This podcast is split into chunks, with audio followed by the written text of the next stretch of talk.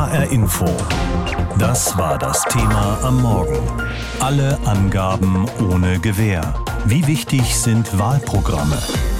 Schwer zu sagen, wie wichtig Wahlprogramme sind. Wie oft haben Sie zum Beispiel schon ein Wahlprogramm gelesen und von wie vielen Ihrer Bekannten wissen Sie, dass Sie regelmäßig Wahlprogramme lesen? Hm? Interessant ist, dass bei allen drei Landtagswahlen in diesem Jahr jeweils die Partei gewonnen hat, die den Ministerpräsidenten bzw. die Ministerpräsidentin stellt. Und viele Wählerinnen und Wähler haben ihre Entscheidung damit begründet, dass sie die jeweilige Person an der Spitze der Regierung schätzen und nicht so sehr deren Partei. Bei der Bundestagswahl im September allerdings hilft diese Erkenntnis erstmal nicht weiter, denn die Amtsinhaberin kandidiert ja nicht mehr. Werden dann also Wahlprogramme wichtiger sein als Personen? Dieser Frage ist unser Politikredakteur Christoph Keppeler nachgegangen. Es galt fast schon als eine Art Geniestreich von Angela Merkel. Am Ende des Kanzlerduells mit Peer Steinbrück 2013 sagte sie: Sie kennen mich und Sie wissen, was ich anpacken möchte und wie ich das mache.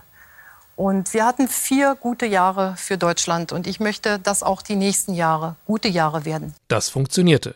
Der Wahlforscher Frank Brettschneider meint, bei den vergangenen Wahlen war es häufig Frau Merkel, die auch über ihr eigenes CDU-Lager hinaus für Wählerinnen und Wähler attraktiv war. Durch ihre Berechenbarkeit, Verlässlichkeit, Vertrauenswürdigkeit. Und dann hat sie diese Unterstützung erlangt und so wurde auch der Wahlkampf der CDU geführt. Das war in der Regel immer ein Merkel-Wahlkampf. Merkel Merkels Sie kennen mich, das klaute sich der grüne Ministerpräsident von Baden-Württemberg Winfried Kretschmann in diesem Jahr. Und zack, wurde auch er schon zum zweiten Mal wiedergewählt. So war es auch in Rheinland-Pfalz, wo Malu Dreyer und ihre SPD wieder die meisten Stimmen bekamen, meint der Politikwissenschaftler Stefan Marschall. Also ich glaube, es war in erster Linie Malu Dreyer, die da sehr stark gezogen hat bei der Wahl. Und interessanterweise ist dann auch in Rheinland-Pfalz gefragt worden, ähm, was man glaubt, wofür die SPD steht. Und da sagen viele, sie wüssten nicht mehr, wofür diese Partei steht. Also tatsächlich ging es da weniger um die Programme, um die Inhalte, sondern auch eher um ja, Malu Dreyer als Persönlichkeit, die gewählt wurde. Auch beim linken Ramelow in Thüringen, zuletzt bei CDU-Mann Haseloff in Sachsen-Anhalt. Immer war es Person vor Programm. Aber, meint Marschall, wir wissen aus der Wahlforschung, dass äh, auf der Bundesebene Menschen noch stärker nach Grundüberzeugung, nach Grundhaltungen abstimmen, dass da die Personen nicht so ganz entscheidend, natürlich auch entscheidend sind, aber nicht so entscheidend wie auf der Ebene der Länder äh, sind. Und das vielleicht umso mehr, als es jetzt im Bund keine Amtsinhaberin gibt. Laschet, Scholz, Baerbock treten alle erstmals als Kanzlerkandidaten an. Wahlforscher Brettschneider meint, diesmal hat keiner der dreien ähm, die Zugkraft tatsächlich tatsächlich seine Partei stark in die eine oder andere Richtung zu bewegen. Und deswegen wird es sehr auf die Parteien ankommen. Also sind die Programme diesmal wichtiger. Die CDU will Steuern senken, die SPD 12 Euro Mindestlohn, die Grünen haben ihr Kernthema Klimaschutz. Aber, meint die Spiegeljournalistin Bettina Gauss, es gebe keine Systemunterschiede mehr wie früher zwischen Ost und West. Und das heißt, natürlich nehmen vor dem Hintergrund nimmt die Bedeutung von Spitzenpersonal zu und die Bedeutung von Parteiprogrammen nimmt ab, weil die grundsätzlichen Unterschiede so tiefgreifend nicht mehr sind, wie sie früher mal waren. Also irgendwas mit Klimawandel, bezahlbarer Pflege oder gerechten Steuern bekommt man von allen. Tatsächlich eine repräsentative Umfrage des Opaschowski-Instituts für Zukunftsforschung hat laut dem Redaktionsnetzwerk Deutschland ergeben, Mehr als zwei Drittel der deutschen Bevölkerung ist die Persönlichkeit bei der Wahlentscheidung wichtiger als das Programm einer Partei. Und Wahlprogramme scheinen immerhin so wichtig zu sein, dass so gut wie keine Partei ohne Programm in den Wahlkampf zieht. Heute Mittag zum Beispiel werden die Unionsparteien CDU und CSU ihr gemeinsames Wahlprogramm vorstellen. Und am gerade vergangenen Wochenende hat die Linke ihr Wahlprogramm offiziell beschlossen auf ihrem Parteitag in Berlin. Aber wer liest solche Programme eigentlich und welche Rolle spielen sie in einem Wahlkampf und für wen? Darüber habe ich vor der Sendung mit Professor Bernhard Wessels gesprochen. Er ist Politikwissenschaftler am Wissenschaftszentrum Berlin für Sozialforschung. Er leitet dort zurzeit die Abteilung Demokratie und Demokratisierung und er beschäftigt sich im Rahmen eines internationalen Forschungsprojekts mit der inhaltlichen Analyse von Wahlprogrammen. Herr Professor Wessels, grundsätzlich ist ja den meisten Wahlberechtigten bekannt, wofür die einzelnen Parteien stehen, die Union, die SPD, die Grünen und so weiter. Welchen Zweck haben also Wahlprogramme? Also man kann sicherlich sagen oder hoffen, dass die Wählerinnen und Wähler auf einer sehr allgemeinen Ebene wissen, wo die Parteien stehen. Also nehmen wir sowas wie links und rechts.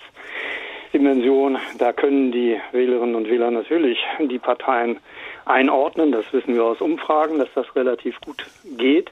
Aber das sagt natürlich noch sehr wenig darüber aus, was konkret Parteien versprechen wollen für die nächste Wahlperiode, die, für die dann gerade gewählt wird. Problemlagen ändern sich, äh, Antworten ändern sich darauf oder es ändern sich auch die Positionen zu existierenden äh, Problemen. Das alles findet statt dann in den äh, Wahlprogrammen der Parteien. Und insofern äh, können die Wählerinnen und Wähler zwar auf einer allgemeinen Ebene sagen, wo die Parteien stehen, aber welche konkreten Politikziele für die nächste Legislatur anstehen, nicht. Und deshalb haben die natürlich eine zentrale Funktion. Setzen sich denn viele Wahlberechtigte, soweit Sie das überblicken können, tatsächlich hin und studieren diese Programme Seite für Seite oder tun das vor allem die Mitglieder der jeweiligen Partei oder vielleicht auch die Mitglieder anderer Parteien, damit alle Beteiligten für den Wahlkampf und für spätere Koalitionsverhandlungen gerüstet sind? Wir wissen ja, dass die Dinger sehr, sehr lang sind. Also wenn Sie jetzt äh, an die durchschnittliche Länge vom Parteiprogramm bei diesen Bundestagswahlen, die liegt bei 150 Seiten, dann müsste man ja schon mal 600 Seiten sich zu Gemüte führen. Das ist sehr unwahrscheinlich, dass das passiert. Wenn, dann machen es nur sehr wenige. Und wenn, dann vielleicht für die eigene Partei oder für die Partei, für die sie eine besonders hohe Sympathie haben. Aber das heißt ja nicht, dass die Wählerinnen und Wähler nicht Kenntnis davon erlangen, was in den Wahlprogrammen steht weil dafür sind unter anderem natürlich die Medien zuständig oder die greifen zu auf die Wahlprogramme, suchen sich die wichtigen Punkte raus, über die sie berichten wollen. Es gibt sowas wie die Wahlhilfen im Internet und so weiter, die auch im Wesentlichen auf den Wahlprogrammen äh, aufbauen und äh, daraus den Wählern klar machen, wo die Parteien stehen. Wäre es denn aus Ihrer Sicht besser, statt eines sehr umfangreichen Wahlprogramms vielleicht nur wenige Seiten mit den wichtigsten Ideen vorzulegen, sodass dann vielleicht doch mehr Wahlberechtigte die Programme direkt lesen würden und sich daran orientieren? Na, das scheint ja ein, ein Problem zu sein für die Parteien, sich kurz zu fassen. Das hat sicherlich auch damit zu tun, dass die Parteien natürlich möglichst umfassend und je mehr Volkspartei, also je größer sie sind, äh, umso stärker, möglichst umfassend alles äh, abarbeiten wollen, was an wichtigen Themen in einer Gesellschaft so ansteht und dann eben auch äh, ein bisschen erklären müssen, warum und wieso. Und äh, insofern, das scheint nicht mehr so ohne weiteres kurz zu gehen. Und insofern wird man äh, als Wählerinnen und Wähler wohl damit leben müssen, dass die Wahlprogramme in der Regel lang sind. Die Parteimitglieder, die dann in den Wahlkampf ziehen, die lesen die natürlich, weil für die ist das ja das, was sie an Formulierungen im Wahlkampf äh, benutzen können. Also das Wesentliche kommt schon bei den Wählerinnen und Wählern an. Wie vorhin schon angedeutet, nach der Wahl werden dann anhand der Wahlprogramme Koalitionsgespräche geführt. Jede Partei muss dann am Ende Kompromisse machen, aller Voraussicht nach. Und viele Ziele und Forderungen aus den Wahlprogrammen fallen dann unter den Tisch. Dann heißt es, ihr habt's versprochen und jetzt haltet ihr euch nicht daran. Werden Wahlprogramme dann, ja, sagen wir mal, zu lästigen Zeugen? Also das ist natürlich demokratietheoretisch in gewisser Weise ein, Dilemma für die äh, Parteien, dass sie, wenn sie in die Koalition oder in eine Koalition eintreten, dass sie Kompromisse machen müssen. Die Kompromissbildung dann in dem Koalitionsvertrag äh, hat aber dann den Vorteil, dass das, was die Parteien, die da koalieren, jeweils einbringen, als Kompromiss dann in die Politik umgesetzt wird. Und was hat das für eine Bedeutung? Das kann natürlich, also manche sagen, also Kompromiss ist nur fauler Zauber. Man kann das aber demokratietheoretisch auch anders deuten und sagen, wenn da mindestens zwei Köche an einem Thema umgerührt haben, dann schmeckt es mehr Leuten besser. Jetzt nehmen wir mal spaßeshalber an, die Unionsparteien würden heute Mittag erklären, liebe Leute, wir haben diesmal kein Wahlprogramm gemacht. Wir sagen stattdessen, Sie kennen uns. Sie wissen doch, welche Politik CDU und CSU machen. Was meinen Sie, welche Auswirkungen hätte das auf die Unionsparteien und ihr Abschneiden bei der Bundestagswahl? Also es ist relativ klar, dass äh, die Wahlprogramme sich natürlich sehr, sehr stark auf die parteiinterne Öffentlichkeit richten. Das heißt also, Wahlkämpfe werden eben maßgeblich geführt von den Mitgliedern, Funktionären äh, der Parteien und die müssen in irgendeiner Form wissen, was sie sagen sollen. Die können nicht einfach sich hinstellen und sagen, naja, unsere Partei hat jetzt aber kein Programm und aber ihr wisst ja, wo die sind. Das funktioniert nicht. Wenn Sie wählen, wählen Sie dann die sympathischste Parteispitze oder doch das Wahlprogramm, das Ihnen am meisten zusagt? Vielleicht ist es ja eine Mischung aus beiden. Aber tatsächlich wächst der Anteil der Menschen weiter, dem die Persönlichkeit wichtiger ist als das jeweilige Wahlprogramm. Das ist das Ergebnis einer neuen Umfrage, durchgeführt vom Opaschowski-Institut für Zukunftsforschung in Hamburg. Das hat HR-Info-Reporterin Lea Schebaum nochmal abgeglichen im Gespräch mit Menschen in Gießen. Sie hat die Frage gestellt, was ist wichtiger, Image oder Inhalt? Der Wahlkampf zur Bundestagswahl ist voll im Gange und wird derzeit schnell persönlich. Und Persönlichkeit ist auch das, was die Wähler wollen, zeigt zumindest die Hamburger Studie. Wahlprogramme sind längst nicht mehr ausschlaggebend für die Wahl, sagt Horst Opaschowski, Leiter des gleichnamigen Instituts für Zukunftsforschung. Die Menschen konzentrieren sich demnach gerade sehr auf die einzelnen Politiker, aber nicht auf ihr politisches Handeln, sondern auf ihr persönliches Verhalten. Politiker, so sagt die Bevölkerung, sind den Herausforderungen immer weniger gewachsen. Sie wirken wie Getriebene. Hinzu kommt, äh, dass Ehrlichkeit in Deutschland mittlerweile der wichtigste Wert, die wichtigste Tugend der Bundesbürger geworden ist. Und das erwarten sie natürlich auch von den Politikern. Dies alles erklärt, warum die Sehnsucht nach authentischen, nach glaubwürdigen, nach ehrlichen Politikern immer größer wird. Zwei Drittel der Befragten haben das bestätigt. Sie haben bei der Umfrage angegeben, ihre Wahlentscheidung von der Persönlichkeit eines Politikers abhängig zu machen. Das Bild in der Gießener Innenstadt ist ein etwas anderes.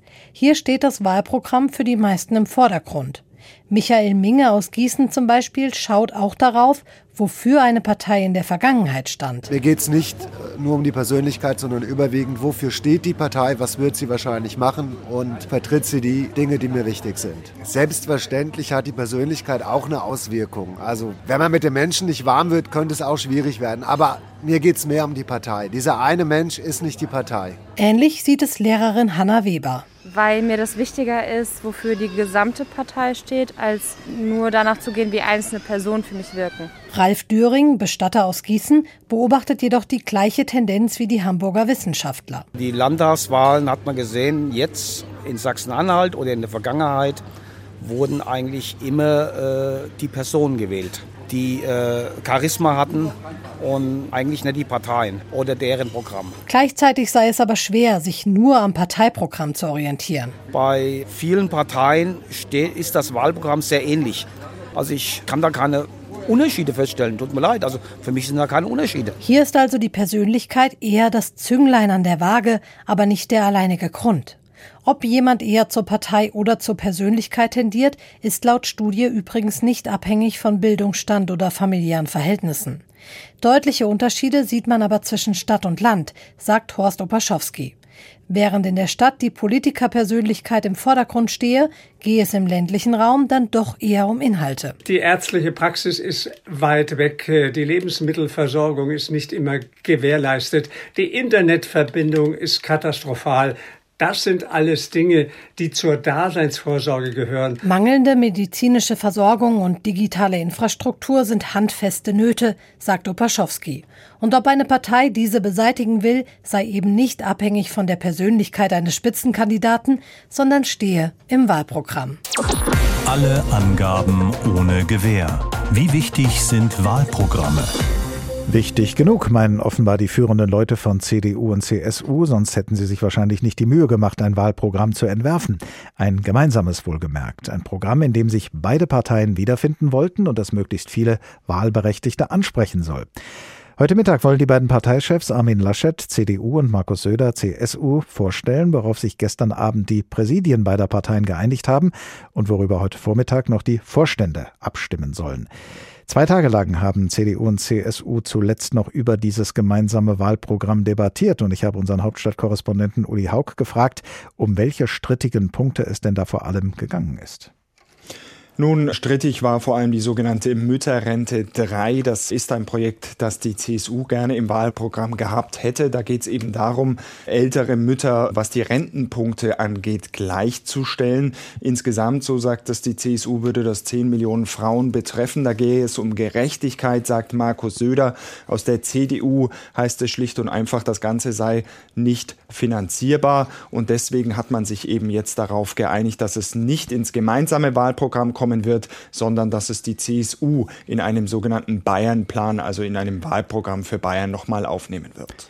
Das Papier, das nun vorliegt, das gemeinsame Papier, heißt offiziell das Programm für Stabilität und Erneuerung gemeinsam für ein modernes Deutschland. An welchen Stellen versprechen die Unionsparteien denn Stabilität und was wollen sie erneuern?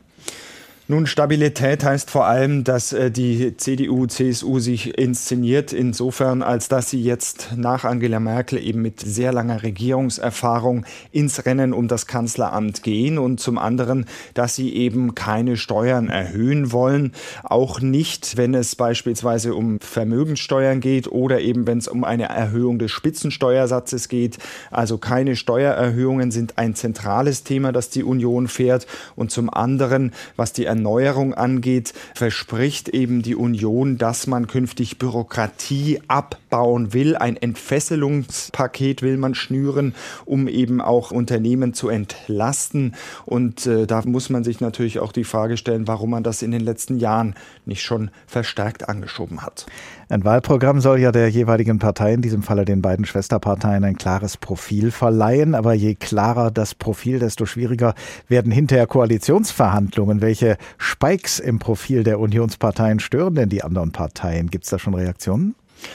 Also es gibt erste Reaktionen äh, von den Grünen, aber auch von den Linken, die sagen, da steht eben sehr viel drin, was letztlich nicht finanzierbar ist. Und ich glaube, da treffen beide Parteien einen wunden Punkt. Und das haben auch schon Ökonomen gesagt, weil letztlich sagt die Union, sie will Infrastruktur, sie will Digitalisierung vorantreiben, erneuern. Und das Ganze soll sich letztlich nur über Wirtschaftswachstum finanzieren. Das habe man auch schon nach der Finanzkrise so geschafft. Ja, das stimmt. Schwarze Null hat man auch eingehalten, will man auch weiter einhalten. Aber in der Corona-Krise haben wir eben auch gesehen, dass die Infrastruktur und die Digitalisierung eben mit anderen europäischen Ländern zum Beispiel nicht mithalten kann. Verkörpert wird das gemeinsame Wahlprogramm von den beiden Vorsitzenden Laschet und Söder, die sich lange Zeit einen Machtkampf um die Kanzlerkandidatur geliefert hatten. Wie nehmen Sie denn das Verhältnis der beiden zueinander wahr? Also nach außen war das gestern sehr gut inszeniert. Beide sind plaudernd auf die Journalisten zugelaufen und haben dann gemeinsam Fragen beantwortet. Aber ich glaube, wenn man hinter die Kulissen schaut, dann nagt diese Niederlage an Markus Söder weiterhin. Und wenn man sich vereinzelt Interviews durchliest, dann hört man eben oder liest man eben, dass er auch weiterhin gerne mal gegen Armin Laschet stichelt. HR Info. Das Thema. Wer es hört, hat mehr zu sagen.